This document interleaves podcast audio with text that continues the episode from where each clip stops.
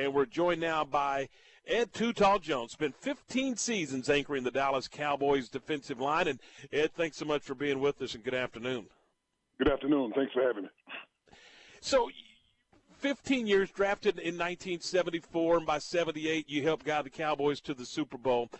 when you watch this edition of the Cowboys, what's your impressions of this football team?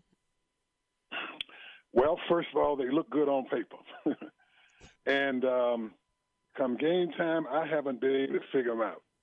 And uh, I have just sat back and tried to make every excuse for them uh, in the book. But uh, I, I, I really, I, I know they they have several key players injured, but so does other teams.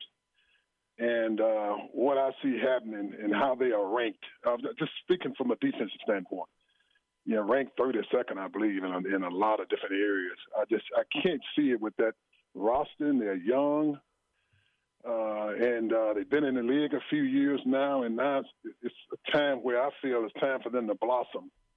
But uh, you look around and just you see all these long runs, and you don't see any other team in the league allowing that to happen. I just I, I can't put a finger on it. I do notice certain things, um, and I'm sure that coaches are, are, are on them every day about it. And uh, only thing I can think of, I guess, if there if there was ever a team that, because of a new coaching staff, staff that needed a training camp, is the Dallas Cowboys. But but again, uh, it's mid-season now, and uh, we should be seeing some improvement, but we're not. Talking with Ed Too Tall Jones. Ed, appreciate you. It's Glenn Smith. I can't tell you how much I appreciate you jumping on with us kind of last minute here. Ed, t- tell us a little bit about how you think Coach Landry would handle these type situations when you're having you know so many mental busts like you were saying at the middle of the season really we're past we're you know we're 12 games into it when you have mental bust, I, I, you didn't see that with the Coach Landry team, did you? Uh, no, you didn't, and you, and you better hope you didn't have a good, a decent backup, Of you'd be on the bench. But um, uh, seriously, all, um, based on what I've read and heard uh, about how uh, some of the players are not on the same page with their coaches as far as techniques, that uh, the, the style they want them to play, whether it's a three-point stance, uh, whether it's stand up. Um, Coach Landry, first of all, would never put you out there in a situation uh, that you're not you're not comfortable with. What he would do first during the week of preparation, uh, he would make sure his assistant work with you to the point where you are comfortable in doing what you know he wants you to do before he lets you go out there in that game and do it. Otherwise, during game time, do what you got to do to get the job done. And uh, I can understand that because I can relate to that because when Dallas drafted me, I didn't know what the flex defense was. The flex defense is primarily the gap run defense to force you in a sure passing situation. Then we bring the nickel in, and uh, a lot of times the tackle in the end are offset. Well, I was in a four point stand. Oftentimes, especially against the running situations, because most teams were right-handed, and I was in a four point stance, two and a half yards off the ball, keying two and sometimes three players, which is something that was foreign to me.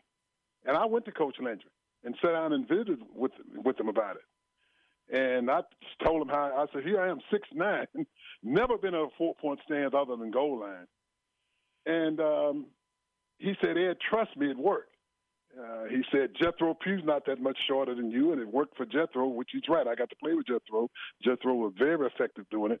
But the bottom line, Ernest Stautner took me to the side. Oftentimes, I had to be the first first player on the field, last player to leave until I got comfortable with it. And once I got comfortable with with it, good positive things uh, started to happen. And I just I hope uh, that's what that happens with the Cowboys because. Um, I don't see guys really exploding off the ball. They, they, they're not taking advantage of keying that ball and coming off. I see offensive linemen getting into them before they cross the line of scrimmage, and then it's a wrestling match, uh, which is to the offensive lineman advantage. So um, again, I, I, don't I don't know their situation there, but I read and heard that uh, they were having a few problems with the techniques that they were trying to get them to use, and if that's the case, then they're going to have to get on the same page. Uh, otherwise, what you see happening now, same thing will happen again next year. Well, listen, listen, Ed, I can't tell you how much I appreciate you jumping on with us. I'd love to have you on again, talk to talk to you. You got a great point of perspective, and I, I you know, I love hearing about the Coach Landry days and kind kind of how Coach Stautner and all the things that those guys put in. I, I want to tell you, I appreciate it. I appreciate it again. You jumping on, and hey, Merry Christmas to you. Thank you so much for jumping on, Ed Too Tall Jones. Same to you. Thank you. There he goes, Ed Too Tall Jones.